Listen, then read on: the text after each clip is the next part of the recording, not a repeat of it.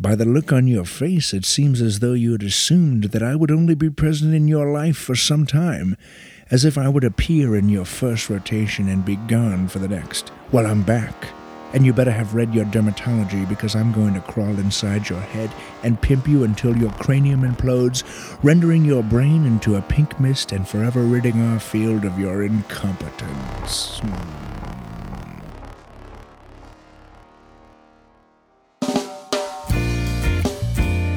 Welcome to the Grenz Zone. Dissecting dermatology differently. Here is your host, Dr. Logan Kolb.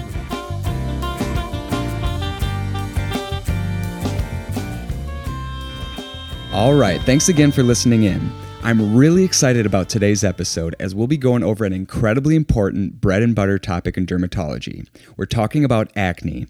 I'm sure there are plenty of listeners out there wanting to click to the next episode because they think they know acne, but acne isn't simple.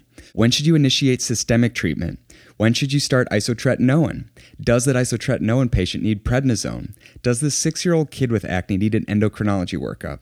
If you can answer these questions with confidence, then fine, sit this one out. But for the rest of us, there is a lot to cover on acne, so much that we'll dedicate two episodes to it.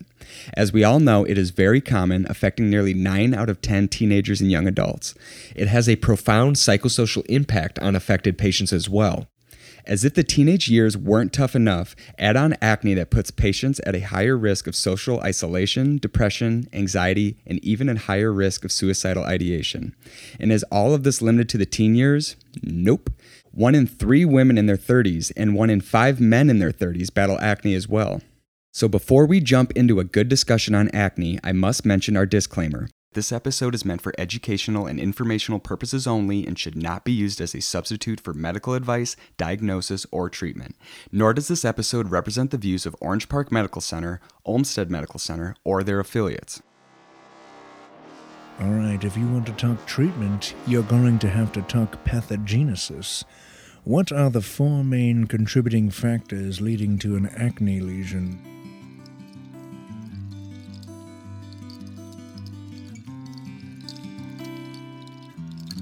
I usually like to discuss pathogenesis alongside treatment, but since understanding acne pathogenesis is crucial for understanding pretty much everything about it, this is where we'll start.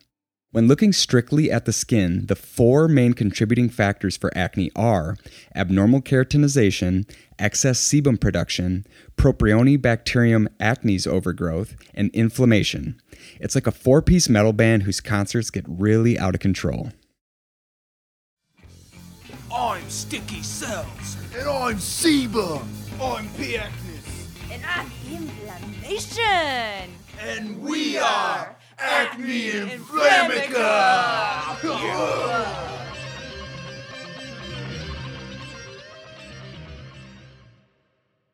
Again, the four main contributing factors for acne are abnormal keratinization, excess sebum production, P. acnes bacterial overgrowth, and inflammation.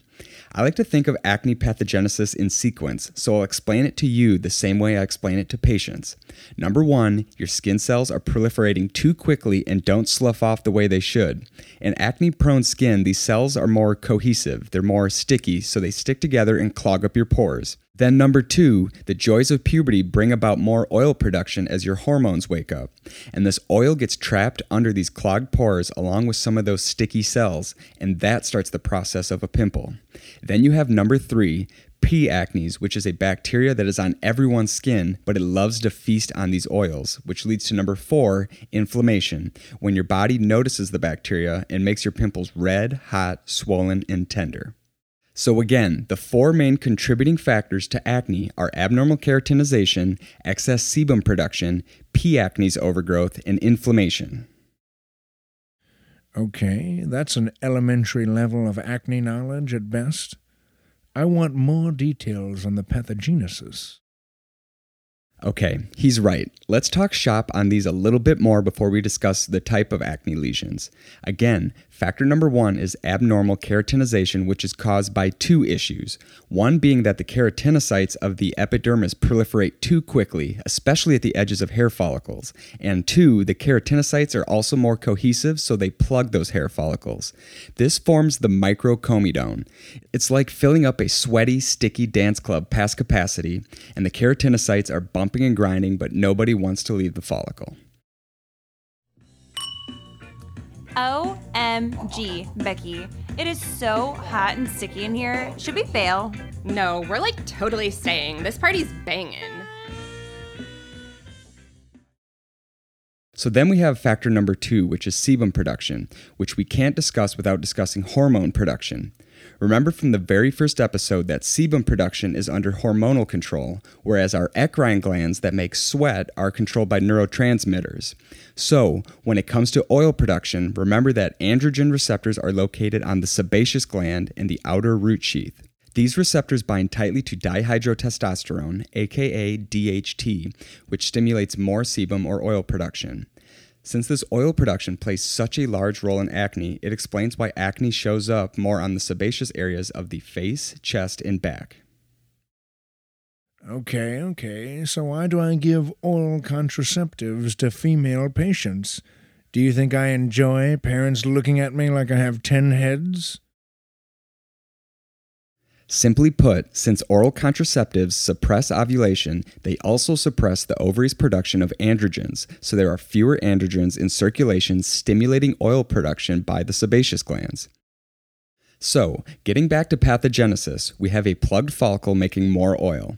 Then invite in factor number three, our friend Propionibacterium acnes, which leads to factor number four, inflammation. P. acnes is a gram positive anaerobic rod that is part of our normal flora. It was recently renamed to Cutibacterium acnes, as if we don't have enough names to remember for everything in dermatology, anyways. And by what mechanisms does P. acnes induce inflammation? Your answer better include some toll like receptors, and which treatments target these toll like receptors? Mm-hmm. P.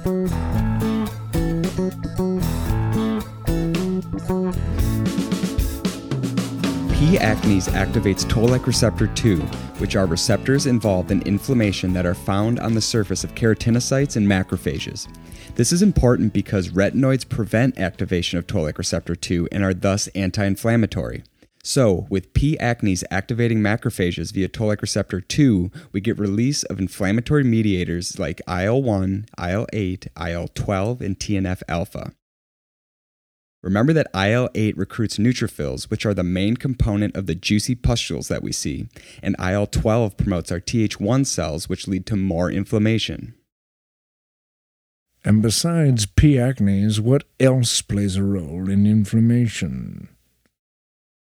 With enough oil and debris buildup and inflammation, the follicle eventually ruptures. It's like a baby bomb going off. Since the keratin and cellular debris are foreign to our immune system, we get a brisk inflammatory response.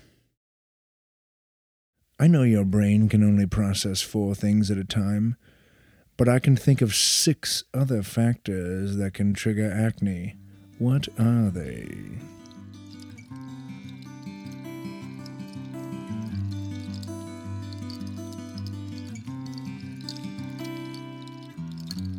Six acne triggers that you should be on the lookout for include one, hormonal or menstrual flares, two, psychological stress, three, cosmetic products, four, mechanical factors such as sports gear, five, medications, and six, diet. Again, six triggers for acne include hormonal or menstrual flares, stress, cosmetic products, mechanical factors, meds, and diet. So let's talk quick about each of these. One, hormonal flares with menses are relatively common in women with acne. These flares classically appear on what we call the beard distribution of women, where they get more lesions on their chin and jawline. But, just a life pearl, don't use the word beard when talking to your female patients. Um, are you implying that I have a beard? Hormonal treatments such as oral contraceptives or spironolactone can be quite helpful for these patients. Then we have trigger number two being stress. Tough to change in one visit, but making patients aware of this can give them a sense of control with their acne. Then we have number three, cosmetic products, which can be anything from occlusive foundations to hairsprays or pomades that leach down onto the forehead and worsen acne in this area. The mineral based, oil free, non comedogenic makeups are what patients should be wearing. Or you can be like good old Dr. Grumpy Pants here and skip the makeup, leave your hair the hell alone, and just embrace what God gave you. In my case, ugliness. We can't all wake up looking like Dr. Dude with his rugged good looks. Acne trigger number four comes from mechanical factors, which can be seen with wearing a variety of helmets, chin straps, or even kids always resting their face on the same hand in school. Trigger number five can be a variety of medications, then. And what might some of those medications causing acne be?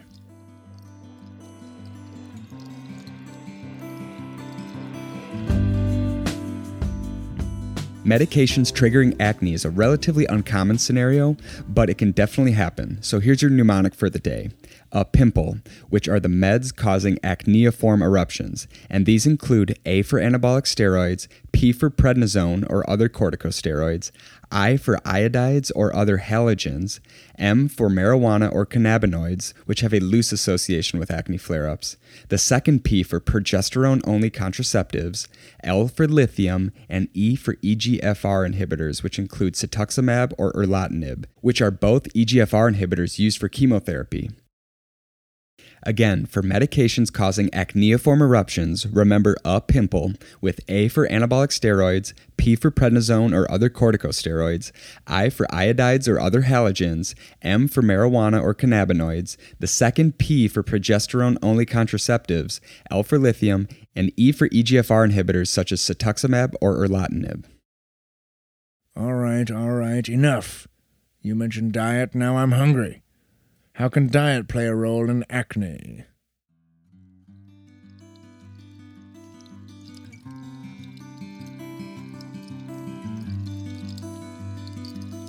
When it comes to diet and acne, there's a lot of conflicting evidence out there. I'm going to stay out of the weeds on this, but just know that some of the suggested culprits include milk and especially skim milk, whey protein, fatty foods, and sweets such as chocolate and soda. But, doctor, I need my daily protein shake to keep my figure, and obviously, I'm gonna use skim milk so I can keep this six pack going for summer. The theory is that the high glycemic load causes an increase in insulin levels and promotes higher levels of androgens. Some studies of patients changing from our sweet and fatty Western diet to a more plant based, lower glycemic index diet can actually improve their acne. Regardless, you can tell your patients to pay attention to whether some of these foods trigger their acne and have them adjust accordingly. Well, actually, I'm always hungry on this time consuming, gluten free diet, but that's another story. I would kill for a slice of pizza. And speaking of Mr. Pizza Face, can you name four different types of acne lesions?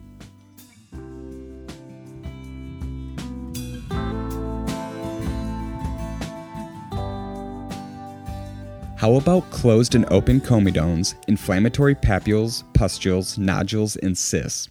These are important to know because different treatments we'll discuss in a few minutes target different types of acne lesions. Comedones are usually non inflammatory and divided into closed and open types. Closed comedones are the white or fleshy bumps that have no obvious follicular openings. They become blackheads when there is a follicular opening, which allows air to oxidize the oil and melanins in the comedone to turn them into the black color that we see. We already discussed the pathogenesis behind ruptured follicles, which can lead to red papules, pustules, and bigger nodules and cysts that are certain to leave behind scars. Okay, so speaking of cysts and scars, name four types of scars that can be seen in acne.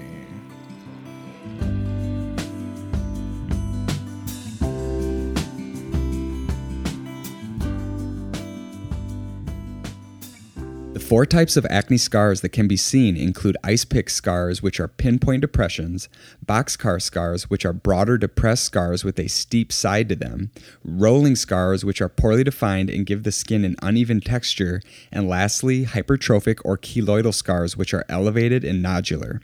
Probably more important than memorizing scar type is being aware clinically that it's occurring. Once acne leaves scars, those scars are there for life unless you're willing to pay out of pocket for a variety of effective cosmetic treatments. The best medicine is preventative medicine, which means stronger systemic treatments. Ah, I see what you did there. Trying to transition your discussion into treatment? I'm not ready for treatment yet. We've just scratched the surface of the clinical findings. Can you name some of the variants of acne vulgaris?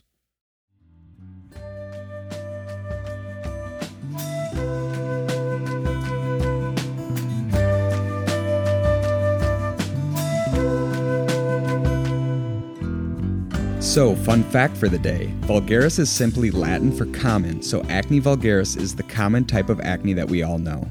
But regardless, some acne variants worth mentioning include acne excoriae, acne conglobulata, and acne fulminans.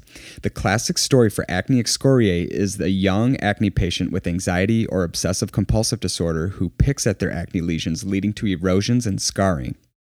Acne conglobata is severe nodulocystic acne without systemic changes, whereas acne fulminans is severe nodulocystic acne with systemic changes.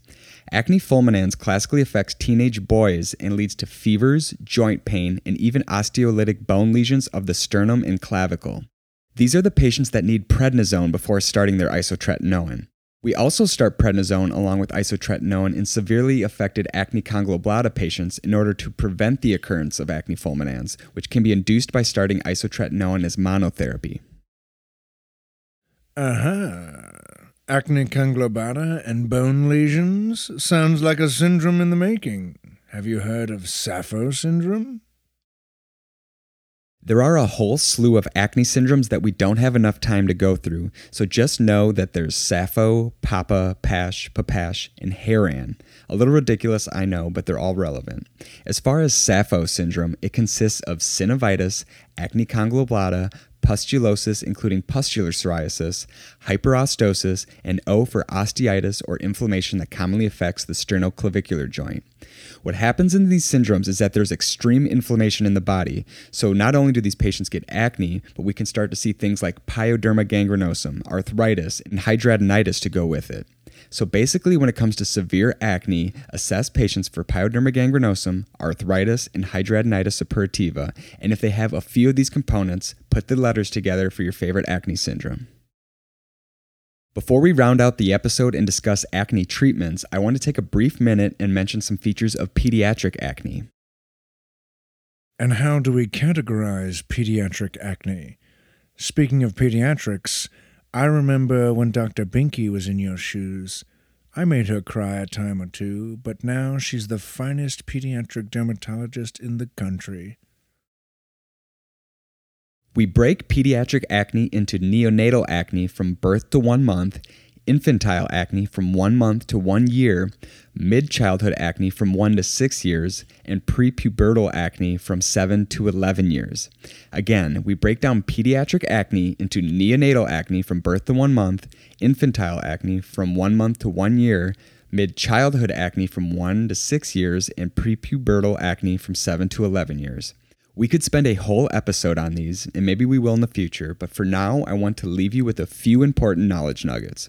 Neonatal acne is very common, occurring in 20% of newborns, and it usually self resolves. The differential for neonatal acne is large, but it includes neonatal cephalic pustulosis caused by malassezia, erythema toxicum neonatorum, aka ETN, then transient neonatal pustular melanosis, aka TNPM, miliaria, and benign cephalic histiocytosis. Then we have infantile acne from 1 to 12 months of age that is more comedonal and usually more persistent than neonatal acne. From this infantile age up through mid childhood before age 7, you must assess kids for signs of androgen excess. If you've spent a minute in clinic with Dr. Chop, then you know very well the signs of androgen excess. However, we're talking about kids. What are the signs of androgen excess in children?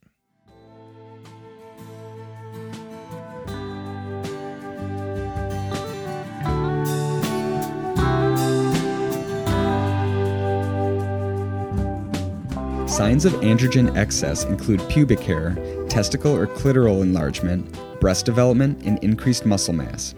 If you see any of these signs or are concerned for precocious puberty, these kids need an endocrine workup and referral. Okay, let's shift gears and start talking about treatment. Regardless of acne severity, what are some skincare recommendations you should be giving all of your patients?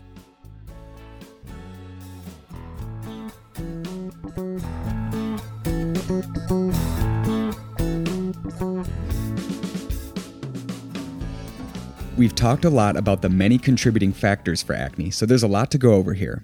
Step one every acne patient needs to be counseled on washing their face at least twice a day. And why is this important? Because it removes the oils, dirt, and makeup that clogs up our pores. Patients should wash their face twice a day and after any exercise where they get sweaty.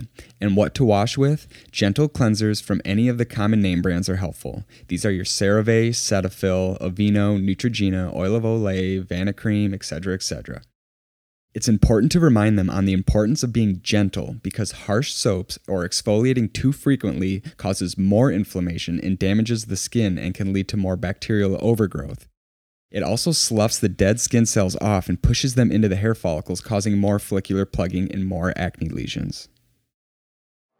If it were up to me, I'd buy up all that scrubby, beady, bubbly apricot BS and put it into an incinerator. But no matter, what are some other washes you might recommend?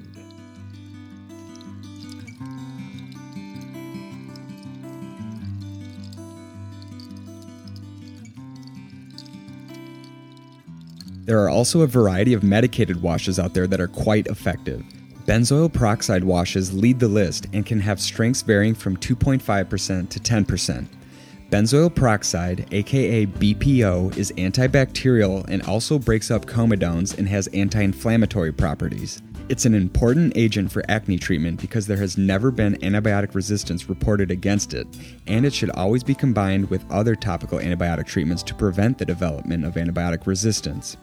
It's also important to know that benzoyl peroxide will bleach any towels or pillowcases that it contacts, so warn your patients to stick with white towels and linens.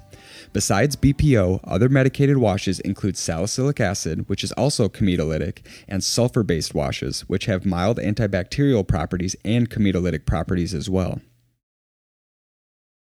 Okay, what else should you be telling all of your acne patients to be putting on their skin? And don't you dare say something like cucumbers or some comedogenic natural mask that's going to turn their face into trench warfare. A daily facial moisturizer with SPF 30 or higher is also important. This is because sun exposure makes redness or dark spots last longer, which we call post inflammatory hyperpigmentation, aka PIH.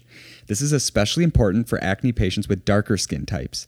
Patients should also be warned not to pop, squeeze, or pick at their acne, which leads to worse inflammation and can cause permanent scarring. Okay, now you're going to be a dermatology provider, and you are hopefully going to prescribe effective treatments. I want you to list as many prescription treatment options as you can.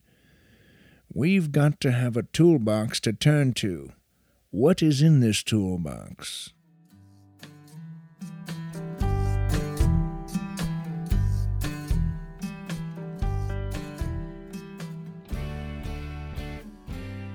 When you're seeing patients, you want to assess their acne and put them into one of four treatment groups. One being over the counter treatments like the medicated washes we just discussed, two being prescription topical antibiotics or retinoids, three being all the above plus oral agents like antibiotics, spironolactone, or oral contraceptives, and lastly, four, the patients who need isotretinoin. When it comes to prescription topicals, they come in two flavors topical antibiotics or topical retinoids. My favorite flavor of all time is gasoline mixed with grit. You don't see me announcing it to the world over some silly podcast, but no matter. So, can you name five topical antibiotics in our toolkit for acne treatments?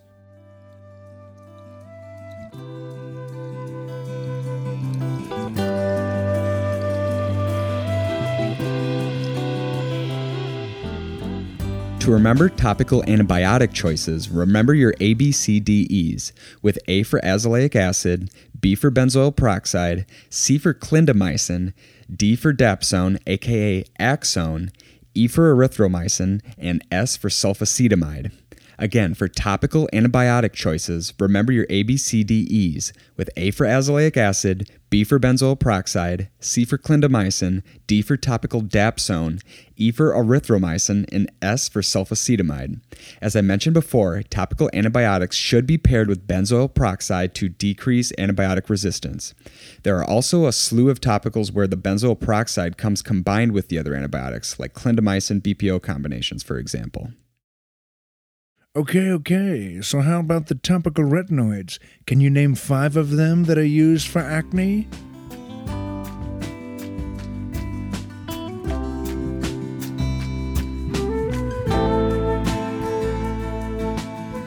Our topical retinoids are our most important treatment for acne because they target three out of the four components of acne pathogenesis that we discussed. Topical retinoids normalize the keratinocyte hyperproliferation that plugs the follicles. They are also comedolytic and they are anti inflammatory by blocking toll like receptor 2. This leaves sebum production to do a less rowdy solo show by itself. I'm all alone. No comedone. And I'm obese. Just a pile of grease on your hall. As far as types of retinoids, two are often found in cosmeceuticals and three are prescription. The two that are often used in cosmeceuticals are retinol and retinal, with an AL at the end. The other three that are commonly prescribed alone or in combination with topical antibiotics include tretinoin, adapalene, and tazarotene. And what is the difference between tretinoin, adapalene, and tazarotene?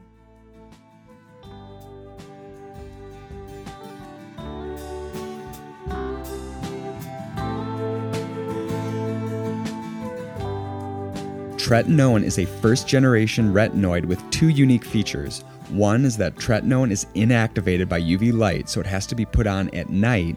And two, tretinoin is also oxidized or inactivated by benzoyl peroxide, so it should not be combined with topical BPO or used after washing with BPO washes. Next, we have adapalene, which is a third generation retinoid that is light stable and is often combined with BPO since it is unaffected by BPO. And lastly, we have tazarotene, which is pregnancy category X and tends to be a little stronger in strength. Retinoids are amazing for acne, but they will get misused 80% of the time by patients unless you counsel them properly. So, what do you need to tell them? Let's hear how Dr. Grumpy Pants does it. All right, Cassandra, this retinoid is going to be the best thing you can do for your acne. But you have to remember, it takes at least a couple of months to kick in, so you have to trust me and you have to be patient. You should notice a difference in six to eight weeks, but also know that it can make your acne a little worse before it gets better as it cleanses all that oil and junk out of your skin. And how do you put it on? A little goes a long ways. A pea sized amount is enough for your whole face. Apply it to your acne prone areas on your forehead, nose, cheeks, and chin. Be careful around the sides of your nostrils and your mouth. It is not a spot treatment, so if you use it that way, you're wasting your mother's money. As far as side effects, it can cause dry, flaky skin, and you can get sensitive skin from it. But trust me, your skin eventually gets used to it. Two tricks for that dryness start out using your cream every other night and build your way up to nightly. And second trick, don't forget to moisturize for crying out loud. You can mix it with your moisturizer, put the moisturizer on afterwards, or put on moisturizer at any point in the day. If you're getting too irritated or flaky, take a break for a day or two. Don't just give up on it. You're going to look better in three months.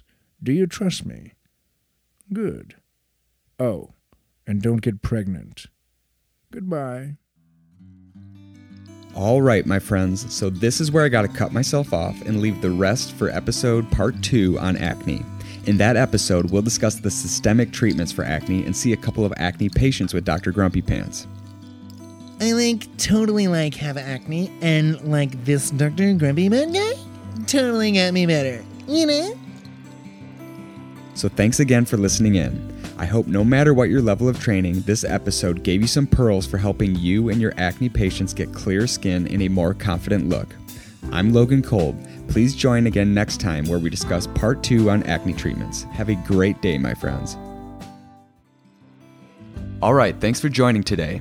I want to thank Dr. Sean for his help with the content and Dr. K for not only adding clinical pearls but supporting this podcast from the get go. I also want to thank Garrett and Dan for their work with editing and post production, along with our excellent team of students and residents with Dave, Dan, and Sandra, who put together an awesome study guide for each episode that's available at www.grenzzonederm.com. And that's with two Z's, grenzzonederm.com. If you have any feedback on how we can improve our content, you can contact us through our website or via email at grenzzonederm at gmail.com. Also, don't forget to follow us on social media for more helpful mnemonics and quiz questions. Thanks again for listening today. I'm Logan Kolb, and we'll see you next time here in the Grenz Zone.